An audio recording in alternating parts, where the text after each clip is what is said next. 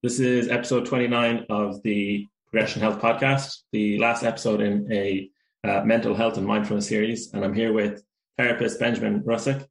Benjamin, do you want to introduce yourself?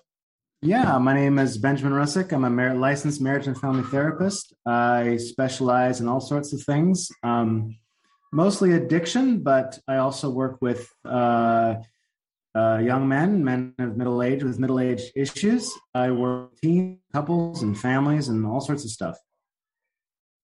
So lots of experience in lots of different areas. And what is kind of like your main uh, area that you focus on, like that you enjoy working in most in terms of psychology and your, your therapy work? Say again? What's the area that you like to focus on most that you enjoy um, working in most? I, well, I like when it comes up, I like work. I like doing dream analysis and Jungian archetypal therapy. Um, that's sort of um, that. That I always get the opportunity to do that. Um, but um, because it takes a while to get there with a patient, you can't just start out with that stuff.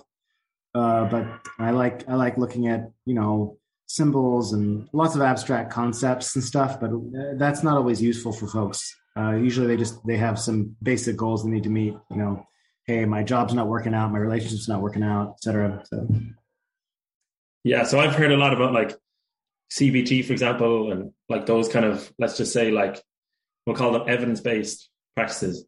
But mm-hmm. I've heard it like the Jungian style as well. So like, what's the difference? Why is like one more popular than the other? What what's your kind of expert opinion on like Jungian versus like CBT style of therapy? Well, the thing about all therapy is about how do you enact change you know, and both of those modalities do that.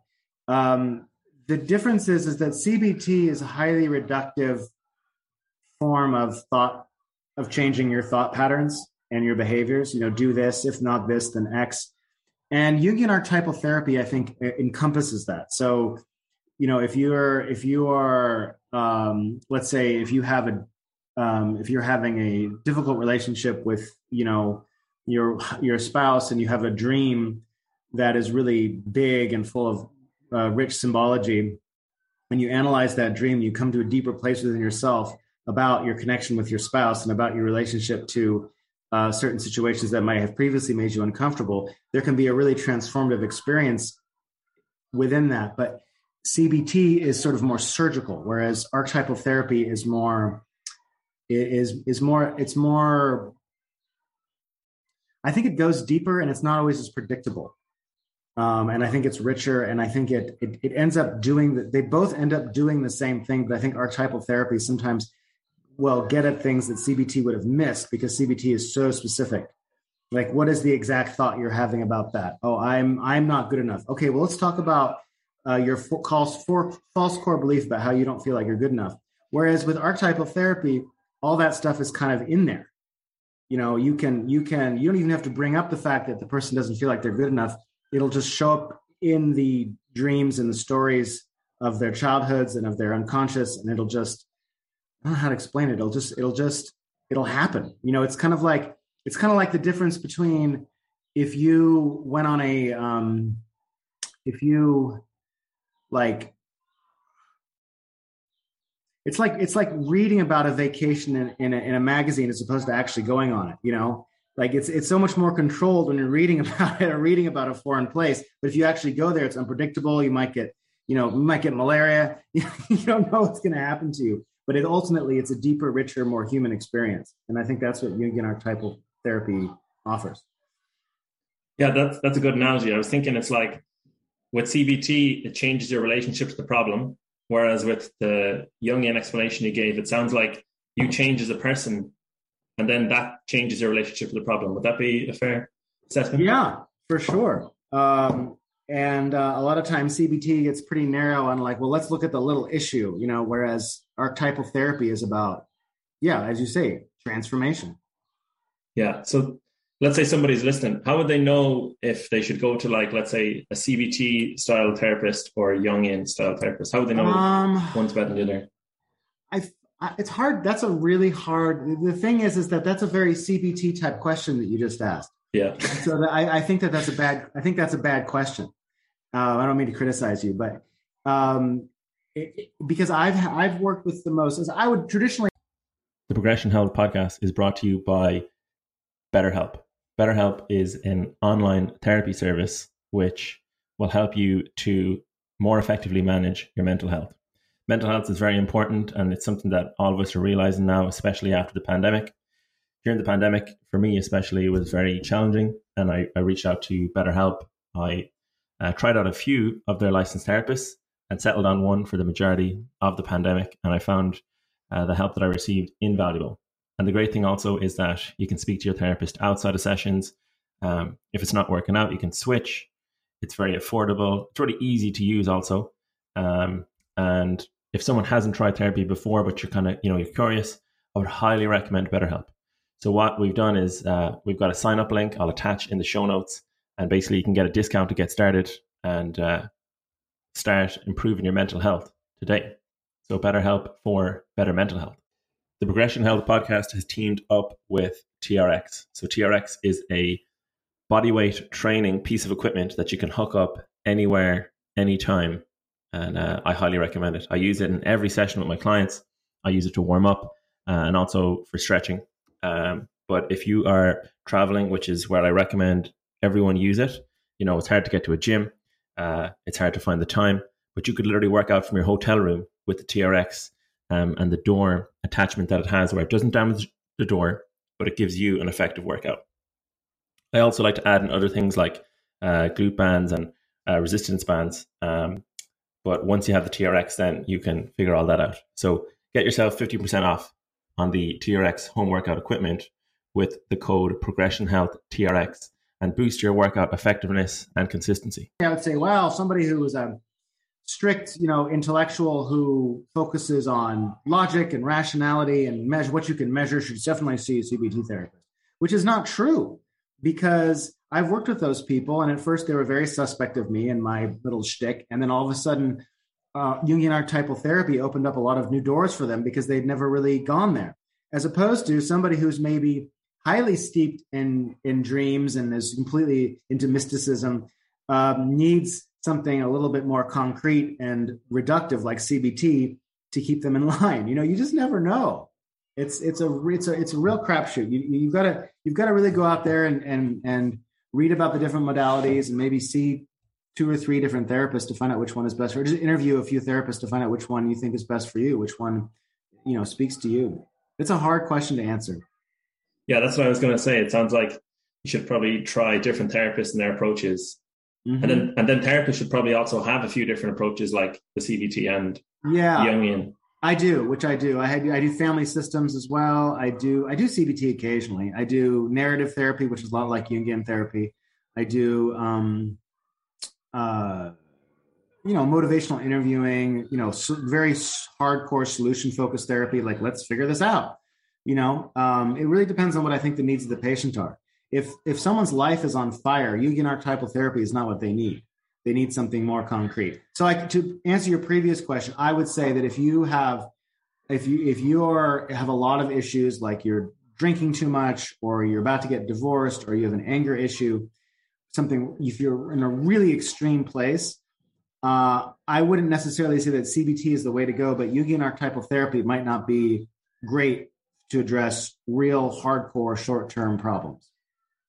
Yeah, because the internal change takes longer, I think. Yeah. So, and by the time the person changes internally, they may have, you know, uh, you know, murdered their neighbor, burnt down a few neighborhoods, um, and you know, uh, got hooked on heroin. I mean, it's just it's too slow.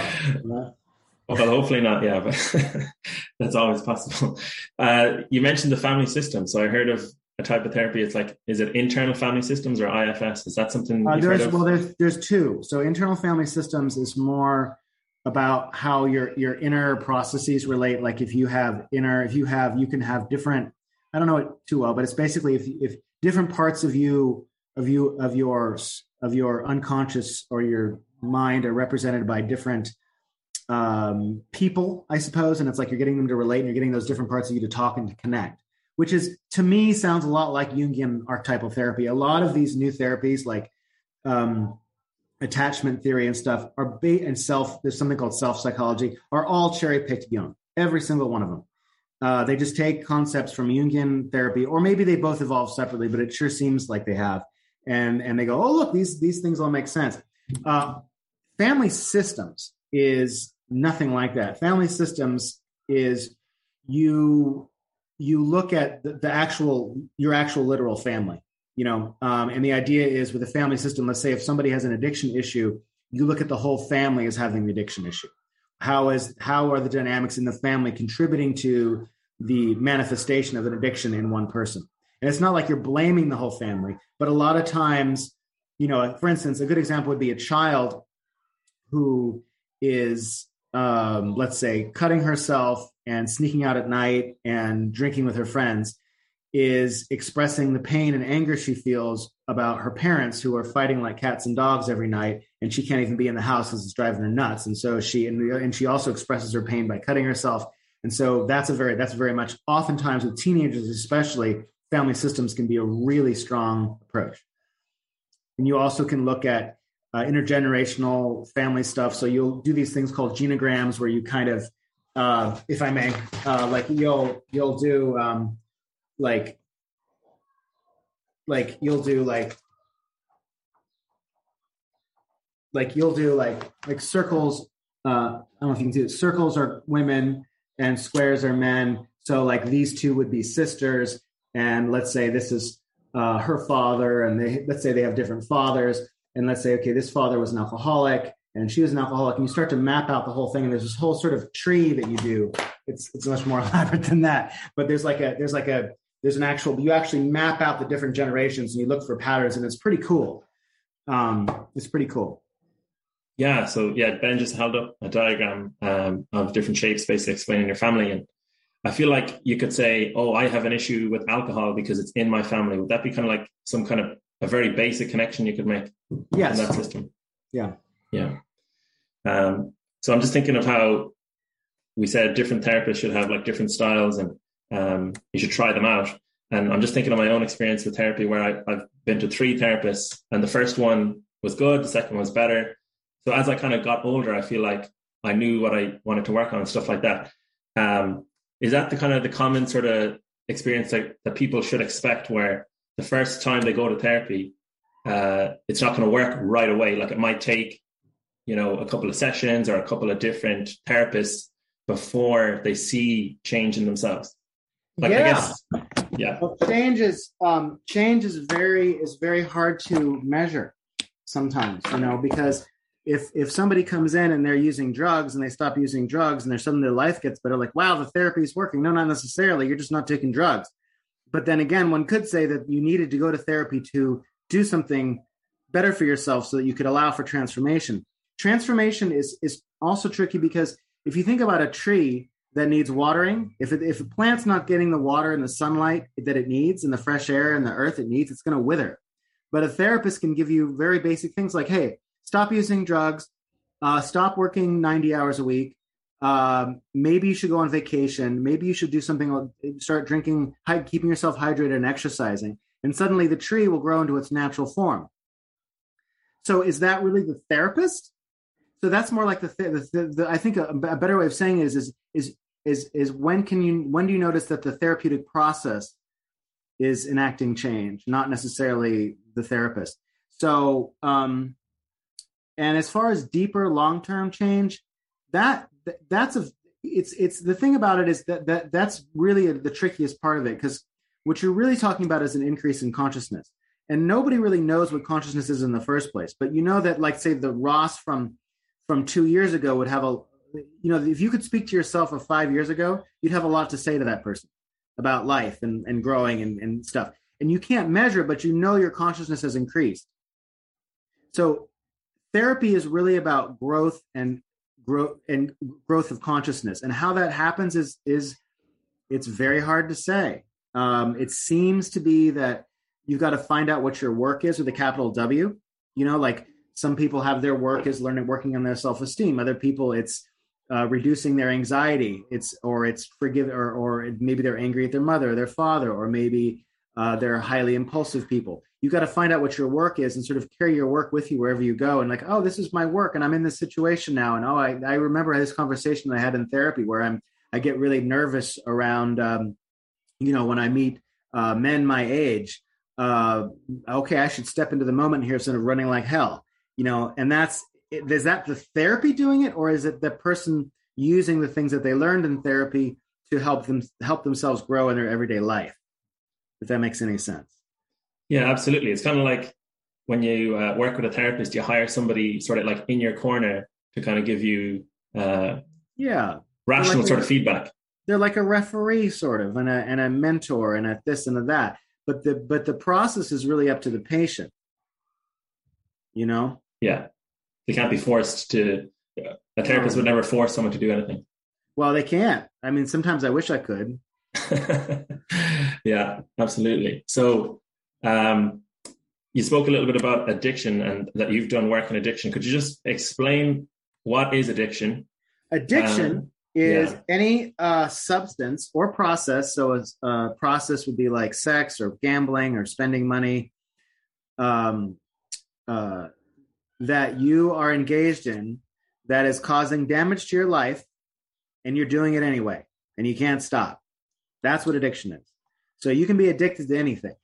So if you're playing video games, let's say there's some somebody's playing video games for four hours a day, and uh, his girlfriend says, "You're addicted to video games. You're playing four hours a day." Well, it's not really hurting his life if he, let's say, he's making plenty of money, everything's working in his life. The only thing that's kind of not going so great is his girlfriend's kind of annoyed at that. That then is that really an addiction? Not my opinion. But if he's playing video games four hours a day and he's missing work and his uh, he his his children are running amok because he's not parenting or or he's not taking care of himself he's not exercising and his body is going to crap and he knows that and he's doing and he keeps playing video games anyway then he's got himself an addiction so could could we be addicted to like anything? For example Any, we... and you can fill in those blanks that you can be addicted to vacuuming your hall carpet. I mean whatever it is you know it's just it's just it's just how often do you see these things happen? You know like more i'm getting more and more patients who are addicted to marijuana. And not because marijuana is necessarily good or bad but because they're smoking marijuana and they're noticing that that smoking marijuana is harming their lives and they can't stop. So they come see me right and video games too porn is a big addiction see a lot of that so it makes me think about the the consciousness. The more conscious you become, the more you could say, "Oh, that, that actually that habit is actually negatively affecting my life." That's yeah. addiction. Yeah, and so the more awake you become, yeah, you become awake to little patterns and little addictions here and there. You know, I recently quit watching uh, online videos. Uh, I was watching these horrible TikTok videos, and it was really destroying my sleep, and I didn't know it. And was I addicted to TikTok? I guess I kind of was because it was doing damage to my life. I didn't know it was doing damage to my life. And um, I stopped. And so was it, an addic- was it an addiction because I could stop? Maybe it wasn't, you know, I don't know. I just didn't know it was a bad habit. I didn't know that it was hurting me. Yeah. So that that's stopping. So uh, is addiction like curable or is it, is it just, we just try and manage it well, over the, the life course? manage it. You addiction isn't usually cured. It's outgrown which is very different because you you you know it's like a little you know if you if you stub your toe i use this analogy a lot and you're five years old it's a big deal. But when you stub your toe as an adult it's yeah whatever. It still hurts. And addiction is kind of like that. As you grow as a person as you experience an expansion of your own personality uh, your ability to manage let's say a craving for heroin uh, is you just have more resources. You know, you might have a bigger community, you've got a bigger you've got a bigger space in your heart and your mind to be able to deal with all that stuff. Yeah, that's actually my own experience with like with alcohol where I had the case for drinking versus being I just call it sober. It just kind of like the community, the resources I had to be sober. Not that I had an addiction, but I just didn't like the relationship I was having. Kind of like the TikTok example. Um, it was like the resources I had to to stop, which just became stronger, and I outgrew it over time. Um, is there any kind of like I don't know recipe or formula to like build that sort of uh, to outgrow an addiction mm-hmm. that you know of? So if somebody has some sort of if somebody has like an addiction or some negative habit that's affecting their quality of life, is there any formula or sort of like you know guidelines you could give for them to outgrow the negative habit? Um, well, it depends how severe it is. I mean, if someone's a junkie wandering the tenderloin, I don't think I could, you know, I couldn't do that. Um, well, you start by looking at how many hours of sleep that you get a night. yeah. You should be getting at least seven and a half hours of sleep per night every night. Um, uh, you know, are you in good physical health? Are your how are your relationships in your life? Uh, start looking at your life the way you would look at, you know, look at your own life kind of objectively if you can, and that's what a therapist can help you do. And see if you're satisfied. See if you like the scores that you get, and if you don't, what are you going to do about it? Um, it's difficult for people to look at their lives objectively. It really is hard to do that. I challenge anyone to do it. You know, most people are wrapped up in either with fantasies of what they think they have or what they think is or what they think they're being deprived of they have a lot of resentments and entitlements and, and they're just wrapped up in all these fantasies that have nothing to do with actually what's happening in their life like you know um, they're always looking to the future or looking to the past about about one thing or another and they're not actually addressing what's actually happening to them um so yeah yeah so then does social media have anything to do with that? Like, as in, you know, just for people's general mental health? Uh, well, yeah. I mean, social media attacks the ego and says we're doing better than you, and if you don't have these things, you're you're not a, you're not a decent human being, and you're going to suffer, and that you are suffering, you know, because you don't you're not eating this really cool, you know, you're not drinking this mojito in this really cool patio out on this serene you know cove in Mexico uh, with you know you know what I'm saying. It's like you're it's it's just it, it's it's a big ego war out there, basically, and everyone's everyone's comparing everything to each other, and it's just they're not people aren't actually trying to get information. They're they're trying to they're trying it's like it's like they're trying to prove something to everybody else, and it's horrible. And the thing about a social media also is that it's done in the name of connection, but the more connection there is in social media, the less connection there is in reality. You know, um, it's it's extraordinary how much connection is is is missing from our culture. I mean, there's I would I, I can't measure any of this, but my sense is is that there's there's a there's a there's a there's a what's the word a negative correlation or a something or other between the rise of connection, electronic connection, and, and the and the fall of soul connection. I would say they're directly negatively correlated. Like a negative feedback loop. It's kind of like the more people connect on social media, the less in person. The, the, less they connect in person. I mean, when's the last time you know you talked to your your neighbors? You know, if we didn't have social media, if we didn't have this is a little extreme, if we didn't have telephones and and stuff, we would have to connect with our neighbors. How else would we know anything? You know, how else would you survive? Your neighbors would be your people. Those would be literally the people, the only people you'd have, you know, connection with unless you ventured outside of your neighborhood. So technology has is really, really useful, but it's um, incredibly divisive and isolating. Incredibly so. Yeah, that's a very interesting point. So the way that people are like sort of, I guess, kind of showing off on social media, like where does that come from? And if somebody noticed like they themselves were kind of using social media to show off, what would you recommend? Um, turn it off. there we go. Just yeah, turn off. I mean, I unfollow a lot of people on Facebook that I find just like, you know, look at me and my amazing life. It's like, look how look how early I got up in the morning to work out. Fuck you. You know, I don't care that you're deadlifting at 5 a.m. That's that's you were mentally ill for doing that. You know, like I, you know, or look at me and my little dog in the park, and isn't she amazing? And look at how amazing my life is. It's like, no, your little dog looks annoying. I, am not, I don't want, you know, I, nothing like, no, you know. So, um, I, I, I, when I, when now when I see people on Facebook, kind of what they call it, humble bragging, whatever it is. Yeah. I, I kind of I see that as a deficit when somebody goes on Facebook or Twitter or whatever it is, and to, to show off how amazing everything is. I look at it as a, as like this person has something to prove and and I kind of I kind of get a little nauseous when I see it. You know. Yeah. Um. But maybe I'm jealous. Who knows? Maybe I'm just like, ah, fuck that person. You know, I want I want those things. I'm I'm unfollowing you. You know, it's possible, but I don't know. So then, what value do you think there is in social media if people are using it incorrectly? Like, how would you well, interact there's with in a healthy incredible value in it because I mean, survival.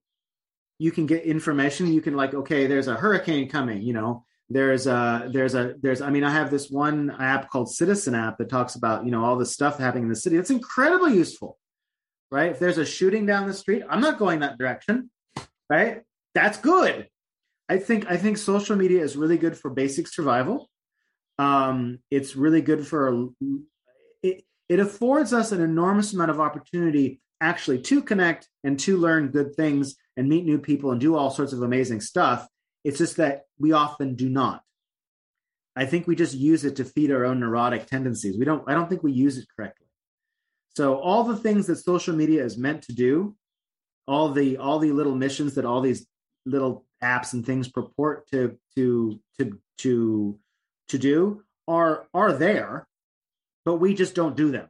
It's kind of like oxycodone was was created to reduce pain and patient, you know, doctors. There's all these doctor testimonials early on. Of course, big pharma promoted this, saying, you know, this is oxycodone is great. It's not addictive. It, it just, just takes away all the pain. And it does. All those drugs, all those drugs do what they're supposed to do and are really, really beneficial if used correctly. However, we don't do that because we're sick in the head. Yeah. Yeah. It makes me think that like a few drinks is good and like a lot of drink is, is like, you know, you get that hangover, you, you do silly things when you have a little bit too much. So Mhm. if we could only figure out like the, the correct way to use these powerful tools like, you know, uh, medication and social media, we would be just so, so much better off. Mhm, mhm, mhm. So just with uh, the social connection in person, then I think you said we kind of lack that a little bit. Could you just talk a little bit about that, like why it's social connection in person is so important, even though social media is so powerful, like right now? Well, uh, social. Can, why is so? Just so your connection is why is social connection important in person? Yeah, Um, that's kind of like asking, you know, why is why is you know working out in the fresh air with the human beings doing a support doing a sport uh, better than you know uh, sitting at home on a yoga mat lifting weights on on YouTube. You know, I mean, it's like it's totally different. I mean, we are built. We have, you know, um, therapists always like to say hundreds of thousands of years of evolution. You know, they love to say that because it makes them sound official and scientific and smart, but it's true. Yeah. We are evolved to be social animals. Um, we are social nomadic creatures. Um, why did I say nomadic? Well, nomadic and agricultural, whatever. But we are meant to be with other humans. Uh, and I can't prove this, but I'm pretty sure that a lot of parts, like, like here's the thing. So your physical therapists, like when someone gets an injury, uh, let's say their right leg is injured and their left leg gets overworked, right? And the physical therapist has to get the person once they're once they're once they're uh, all better to get that other leg going again, right? It's stiff, it's atrophied. Um, there's been no blood flow because the person hasn't been using it, and their body's all messed up because they've been out of whack because they've had the compensating for this injury, right? So I, I think that the brain is very much like that. That we tend to atrophy. We don't use all parts of our mind, and I think that when we're social, we use parts of our brain that we wouldn't normally use, that we don't normally use when we're being just when we're isolated in our apartments on the freaking computer. And I think that when you are with people, and I cannot prove any of this, I believe that we are more mentally, emotionally, and spiritually active and alive, and our whole being is functioning and it's healthy because everything it's like it's like another better another analogy would be when you work out you've got to change up your workout right? Because if you get used to it like i do jiu-jitsu and i you know i i, I started doing um, some cross training and i got i lost five pounds immediately because my body wasn't used to it right? It's the same thing. You've got to change it up. You, you, social media is too it's the same it's a it's, it's it's also also social media and stuff is also about dopamine. You get a dopamine hit from from clicking things and watching stuff. And you get dopamine hits you get adrenaline hits you get um, endorphins and you get all these things. And you're not really out there using your being. You're just delivering drugs to your system. How the fuck could that be healthy for you this is impossible. So nowadays i actually you know i'll force myself to go outside and meet people and do the things.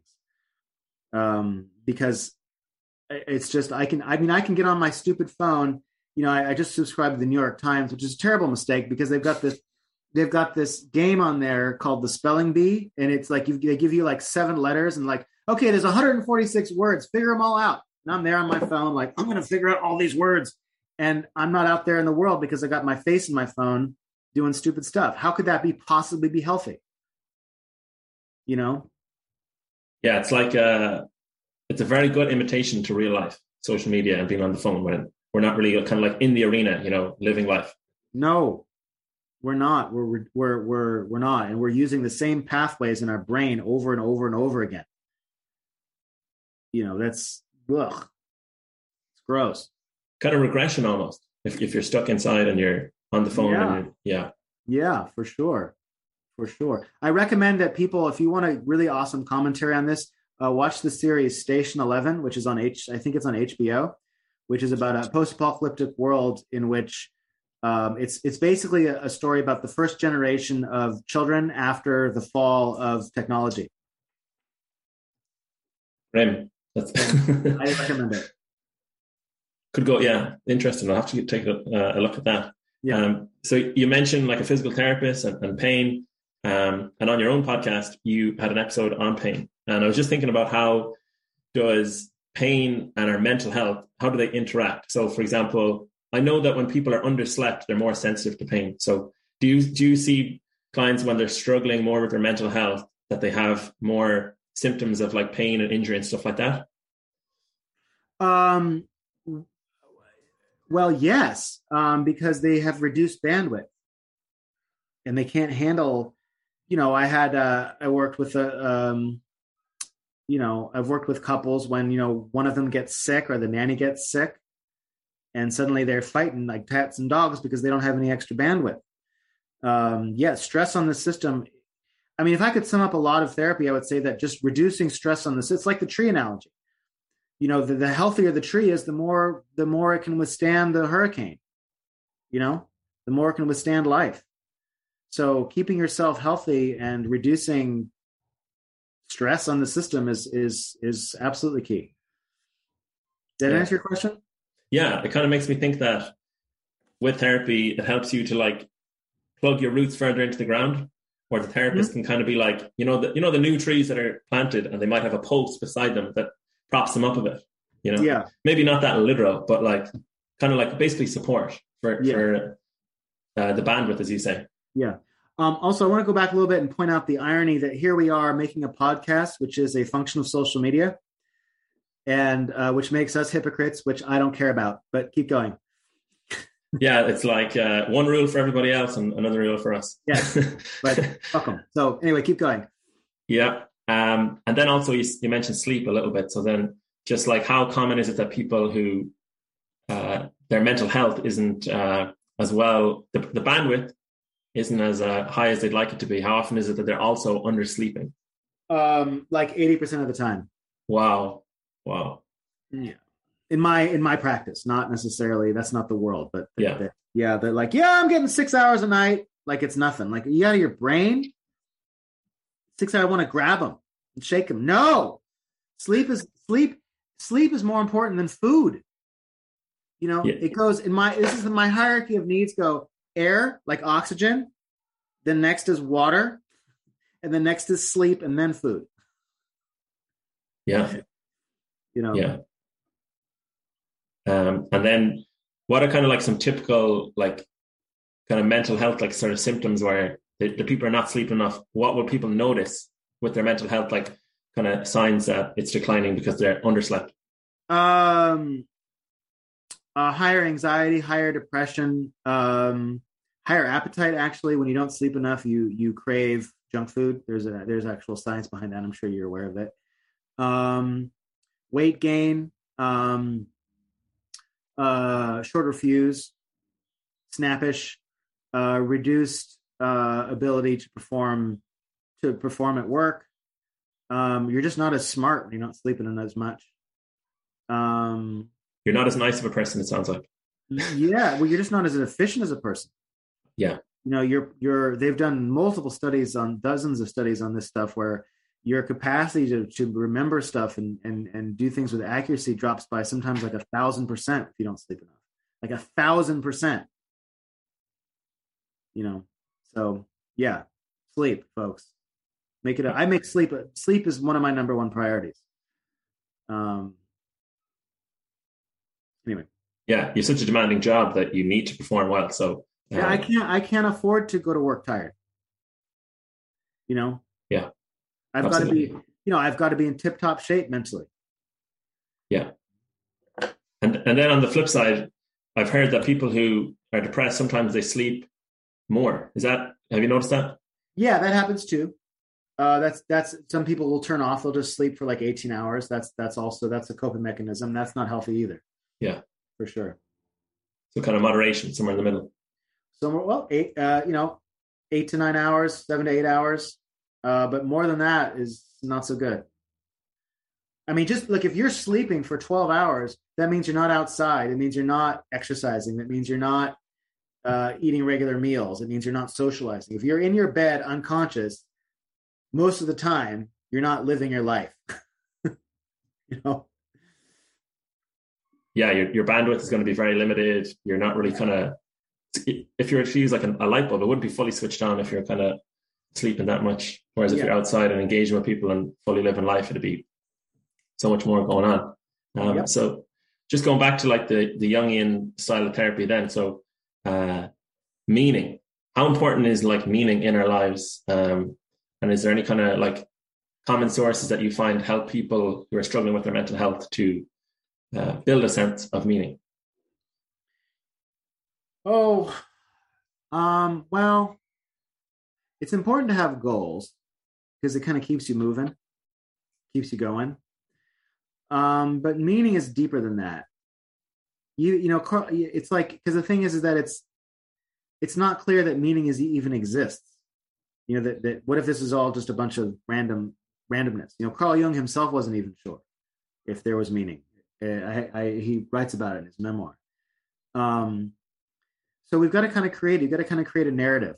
You know like meaning for me is working on you know having meaningful relationships in my life. I like to write um, so that's meaningful to me i like to create things i like to help people i like to see people grow and improve I like to watch, you know, I've got this school next to my office where I watch the kids run around and scream and yell. And that's meaningful because it's like there's just so much energy. And they're they're I think about those kids being the future. Those kids are gonna run the world someday. And that's really meaningful to think about what to me, like this this temporal arc of like these little kids where are they gonna be? And I was those kids once and here I am now doing this stuff. And so I think about I think about um yeah man for me there's meaning everywhere and that's the richness of life you know um that's the thing that fills you up. But if you chase if you chase meaning and you know if you're like trying to sleep with as many people as possible or take all the drugs or become as famous as possible those types of narratives as far as meaning is concerned i find they don't really fill people up. They, they, they usually have people feeling empty. You know so meaning for like sort of personal gain is almost like a road to unhappiness it can be, not always. I mean, I i know people that make a lot of money, and it's meaningful because they get to take care of their families, they get to help other people with the money. Um, they are also uh, some of them are really afraid of starving because they, that's their kind of the neurotic tendency is like, oh my god, I got to be as rich as possible, or nothing will work.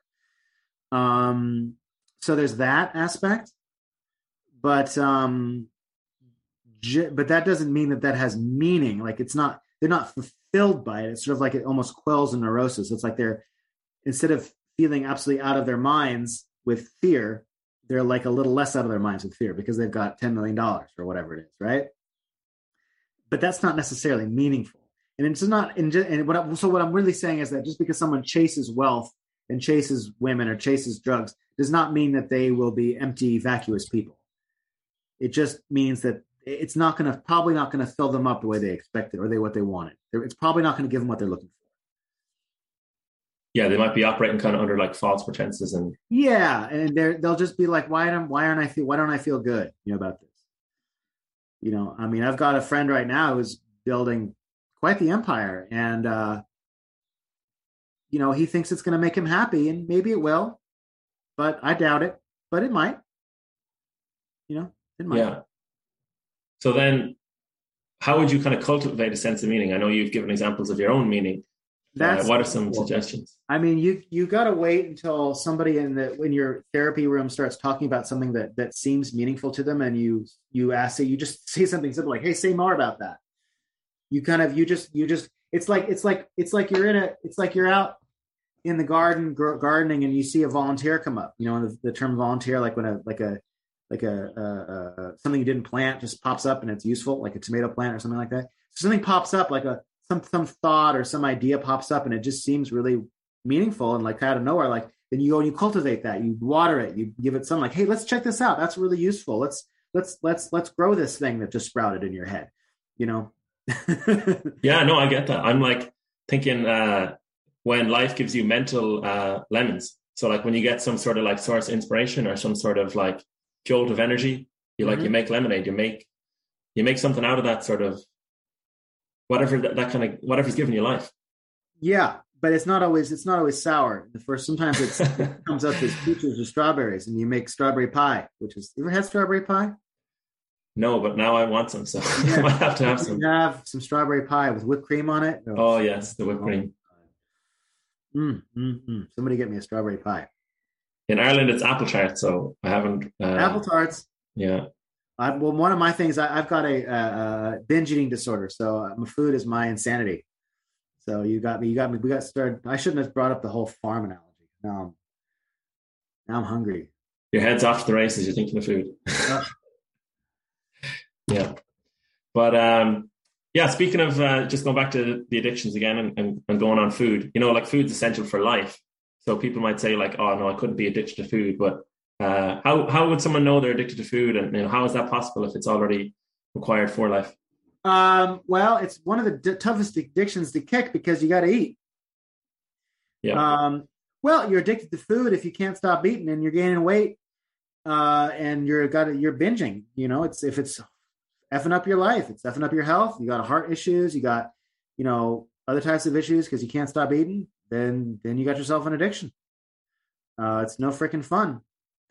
There's other eating disorders, you know, anorexia where people restrict, or bulimia where they where they you know they vomit up their food. And those are different, but um, Yeah. If if you had to say, what percentage of the population do you think has an addiction of some kind? I feel like you know, the more I talk about it, the more I think the majority of people have something. You know. I I would absolutely say the majority of the population. I wouldn't know what majority, um, because that's an impossible thing to, for me to measure. It's a very it's a very precise question. You know, I would say, I would say that a far more people are, for instance, alcoholics. I think that would be a better way place to start. Is like what percentage of the population are actually alcoholics? It wouldn't surprise me if the number of people, if the, the percentage was uh, like 40, 40% or 30%, that there was some level of alcoholism that that it was that widespread. You know, not necessarily severe, like passing out in the gutter, drunk alcoholic, but like it's, it's, I think, I think that it's extraordinarily high. Yeah, I think uh, when you look at the, the guidelines for alcohol intake, it's like one drink for a woman a week and two for a man, something like that. Uh, You know, don't quote me on that, but yeah. And then you you see how we would typically drink in one sitting. You know, we blow that weekly amount out in in one night. It's crazy. Yeah. I mean, notice how often people talk about, well, I drank and I don't remember what happened. You drank to the point of blacking out. That's a common story. That should not be a common story. No, consciousness is like a like a gift. You know, to be aware and to be able to think, and to lose that is frightening. Yeah. Yeah, I remember watching a game recently, and a guy I got talking to at the bar was like, "Oh yeah, I just I drove home drunk. I shouldn't do that." You know, Yeah, you think? that was the second time. That was the second time I did that. You know, oh that was terrible. I shouldn't do it. And I'm just like, what what's going on here? You're telling me you shouldn't do it, but you did it twice. it's like such a disconnect. But um, that's just kind of unfortunately the the situation we're in with the amount of uh, addiction there is. Um, so then another podcast you had, you were talking about a, a life coach. and that's something that I've heard of a lot recently. And like people can become qualified as life coaches. So, like, what's the difference between a life coach and a therapist? And is there a time to see a life coach over a therapist, or do you see them together? Could you Well- explain a bit about that? Fortunately, I have a whole podcast episode on my podcast. Look, just tell me what to do, available on iTunes, dedicated to this exact question. However, I will answer it. Um, honestly, man, the, the main difference is is that it's oh man. It's just this is the sheer amount of training. So therapists, so a life coach, therapists have very specific training. They they they're they're trained to recognize uh, recognize certain symptoms and they can diagnose and um, they know they have all this, this you know they know all these safety protocols you know when to send someone to the hospital you know when to call the police blah blah blah. There's all these boundaries and safety and ethical issues that your trained therapist uh, knows about that uh, a life coach may not necessarily know about. Um, their training generally is only about a year but a life coach but this is that's i'm speaking generalities. A life coach is is just it's an unregulated field. So anybody can call themselves a life coach. You can you could anybody can get a piece of paper and put life coach on it and hand it out and say i'm a life coach um, i mean there are organizations private organizations that will that will give you a, a, a title life coach but that's it's not like it's it's not like you know i'm like like like the government of the state of california is i'm licensed by the, the state of california and that doesn't make it necessarily better or worse. It's just I don't know how to answer that. question. It's a kind of a complicated question, but basically, um, a good life coach is as good as any therapist, and a good therapist is as good as any life coach. It's all just words because you if you put two people in a room, we talked. Did we talk about this? If you put two people in a room, the one who's more healed will heal the other one, Oh, right. right? And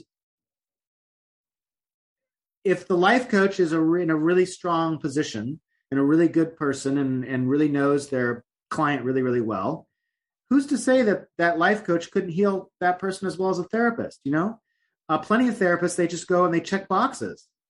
You know, they just spend a bunch of years in school, spend a bunch of money, and think that oh, I'm a therapist now, so therefore I know something, and they're worthless. Whereas a life coach might be, my God, I can't afford to go to school for all those years. Uh, I really have a lot to offer the world, and they study like hell and they they take tons of classes on their own read tons of books about healing on their own learn all the ethical things on their own they're not necessarily as technically qualified as a therapist but they may be amazing it's hard to tell um, different life coaches also specializes in diff- specialize in different areas um, some life the traditional life coach is very goal oriented you know like if you like a career a career life coach but uh, you know can can be very concrete and like do this, do that, do this, do that, do that, do that, do that. Um, but that's not always what a life coach is. Um, it's a hard question to answer, man, because I've encountered so many incompetent therapists and so many life coaches I thought were really awesome. And I've also encountered a lot of life coaches who, are pompous, pretentious fools and were practicing some really unethical stuff because they didn't have any consequences because they weren't therapists right? Yeah. A life coach, what if somebody with an addiction went to a life coach? The life coach could, could in a way, kill that person because they can say anything, right? They're not trained around some really rigorous, they're not as rigorously trained in some of those areas. You know what I'm saying? Yeah. But then again, what if you, what if, what if someone with an addiction went to a life coach who was in the program in Alcoholics Anonymous and knew addiction backwards and forwards? You could easily send someone with addiction to a therapist who says, Yeah, I'm, I'm trained in addiction because they had three classes in it in school and and they don't know anything it's it's a really tough question to answer Yeah, I think you're kind of speaking to the power of like connection. So if you get the right connection, it can change your life. You know, a good therapist, a good life coach. The wrong one, yeah, anything. Any human being. I mean you could talk to some you know homeless guy on the corner and he could change your life tomorrow. You don't know.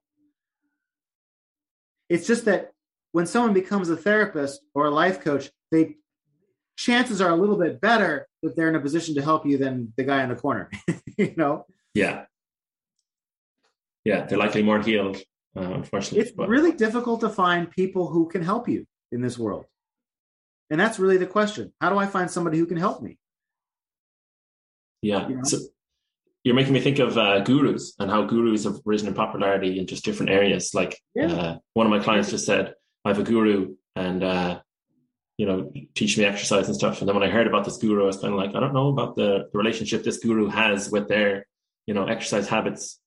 Uh, she sounded very like unwavering and uncompromising to the client. So, um, you know, what does that say that there's a rise? Do you think there's a rise in gurus in different fields uh, in in the world? And uh, what do you think that says? Oh, I mean, I think people are looking for family and connection, and I think gurus give that kind of they kind of mainline that, you know. Um, sort of gurus, monetize it. Yeah, they monetize it. I mean, a guru can be a great thing, and a guru can be a terrible thing. One one of the real traps of a guru is they they make people feel like they're experiencing love by identifying with you know you come in and you identify with everybody else in the group and and they instantly love you because you're following all their ideas.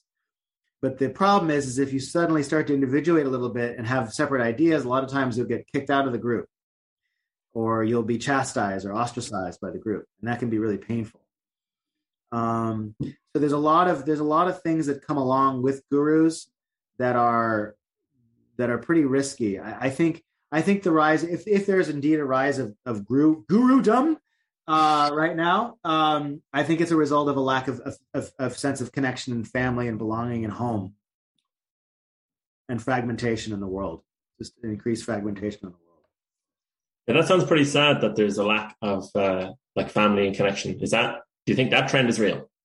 Without question. Yeah, that goes back to our earlier conversation around technology and social media.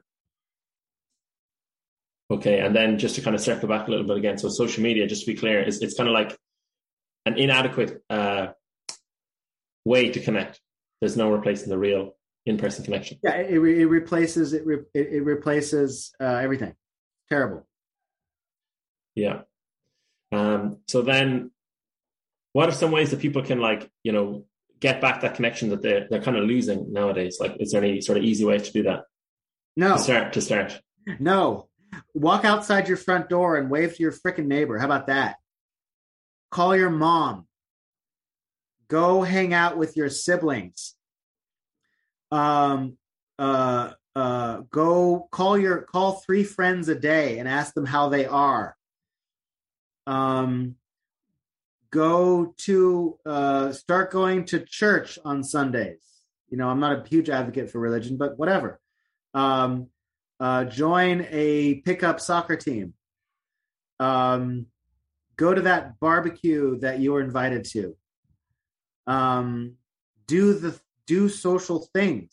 Do basic unsexy things that have people in them. It's really simple. It really is, but it's that that's almost the hard. It's so bizarre. It's like that's the hard thing to do nowadays. You know, it feels like yeah, because we're so busy with all the stupid projects that we've given ourselves technologically, wrapped up with meeting deadlines and doing the things and all this stuff. And it's like all this social media shit and all this tech and all these modern contraptions are that we think are so awesome. We're we're caught up in the creation of those things. To what end? You know, it's like we're building. It's like we're building bridges to nowhere. It's amazing. We're, we're like building bridges away from each other. Yeah. Like. And like, oh my God, look at this incredible bridge I'm building.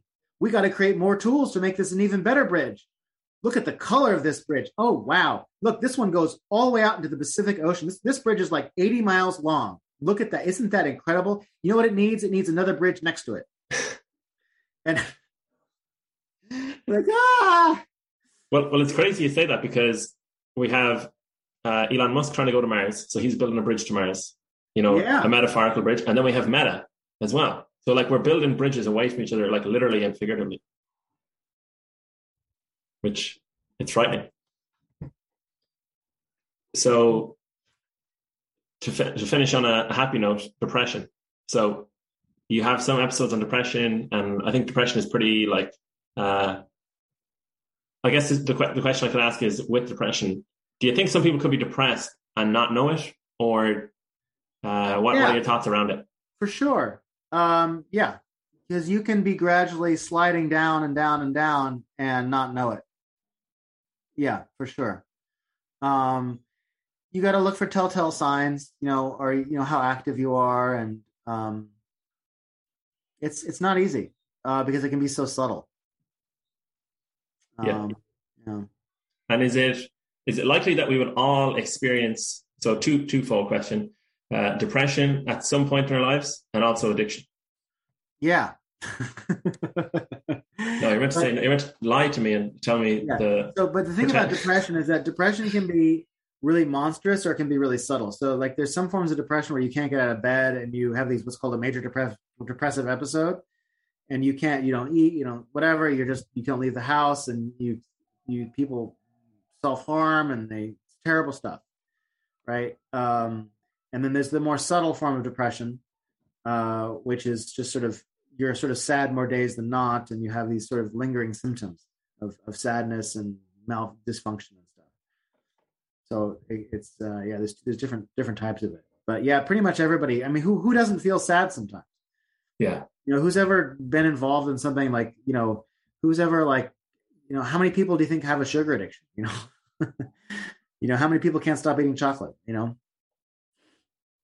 yeah absolutely. Um, you think about like uh, you know grief and stuff like that. It's it's normal to feel sad sometimes, but not uh, without cause. You know, um, and I feel like that's where a professional will come in and say this is like it is, it isn't, or it is depression, or it isn't, or it's that uh, severe type or that uh, lesser type, and how to manage it.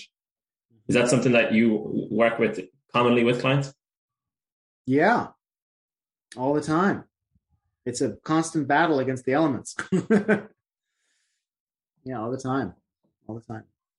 Um, To get back to our roots and sort of connect yeah. in real life. Yeah. Yeah, most, you know, Carl Jung said, and uh, we can kind of maybe close out on this one idea. Carl, Carl Jung said he was tired of trying to spearhead individual neurosis or individual bad habits that people had or bad ideas. And he was more interested in just the growth of the person. Because as you grow and you become more yourself, more expansively you, and as you consciousness increases, all your bad habits will sort of ameliorate. They'll sort of slough off they'll flake away they'll float out they'll float away into space you know and really it's about growth. So if you've got a major issue most of the time spearheading that issue is not the solution. It's it's your own personal growth that will take care of that problem. To me, that means a rising tide raises all boats. a what? A, a rising tide raises all boats to sort of just grossly oversimplify your really eloquent quote. yeah. But absolutely. Brilliant.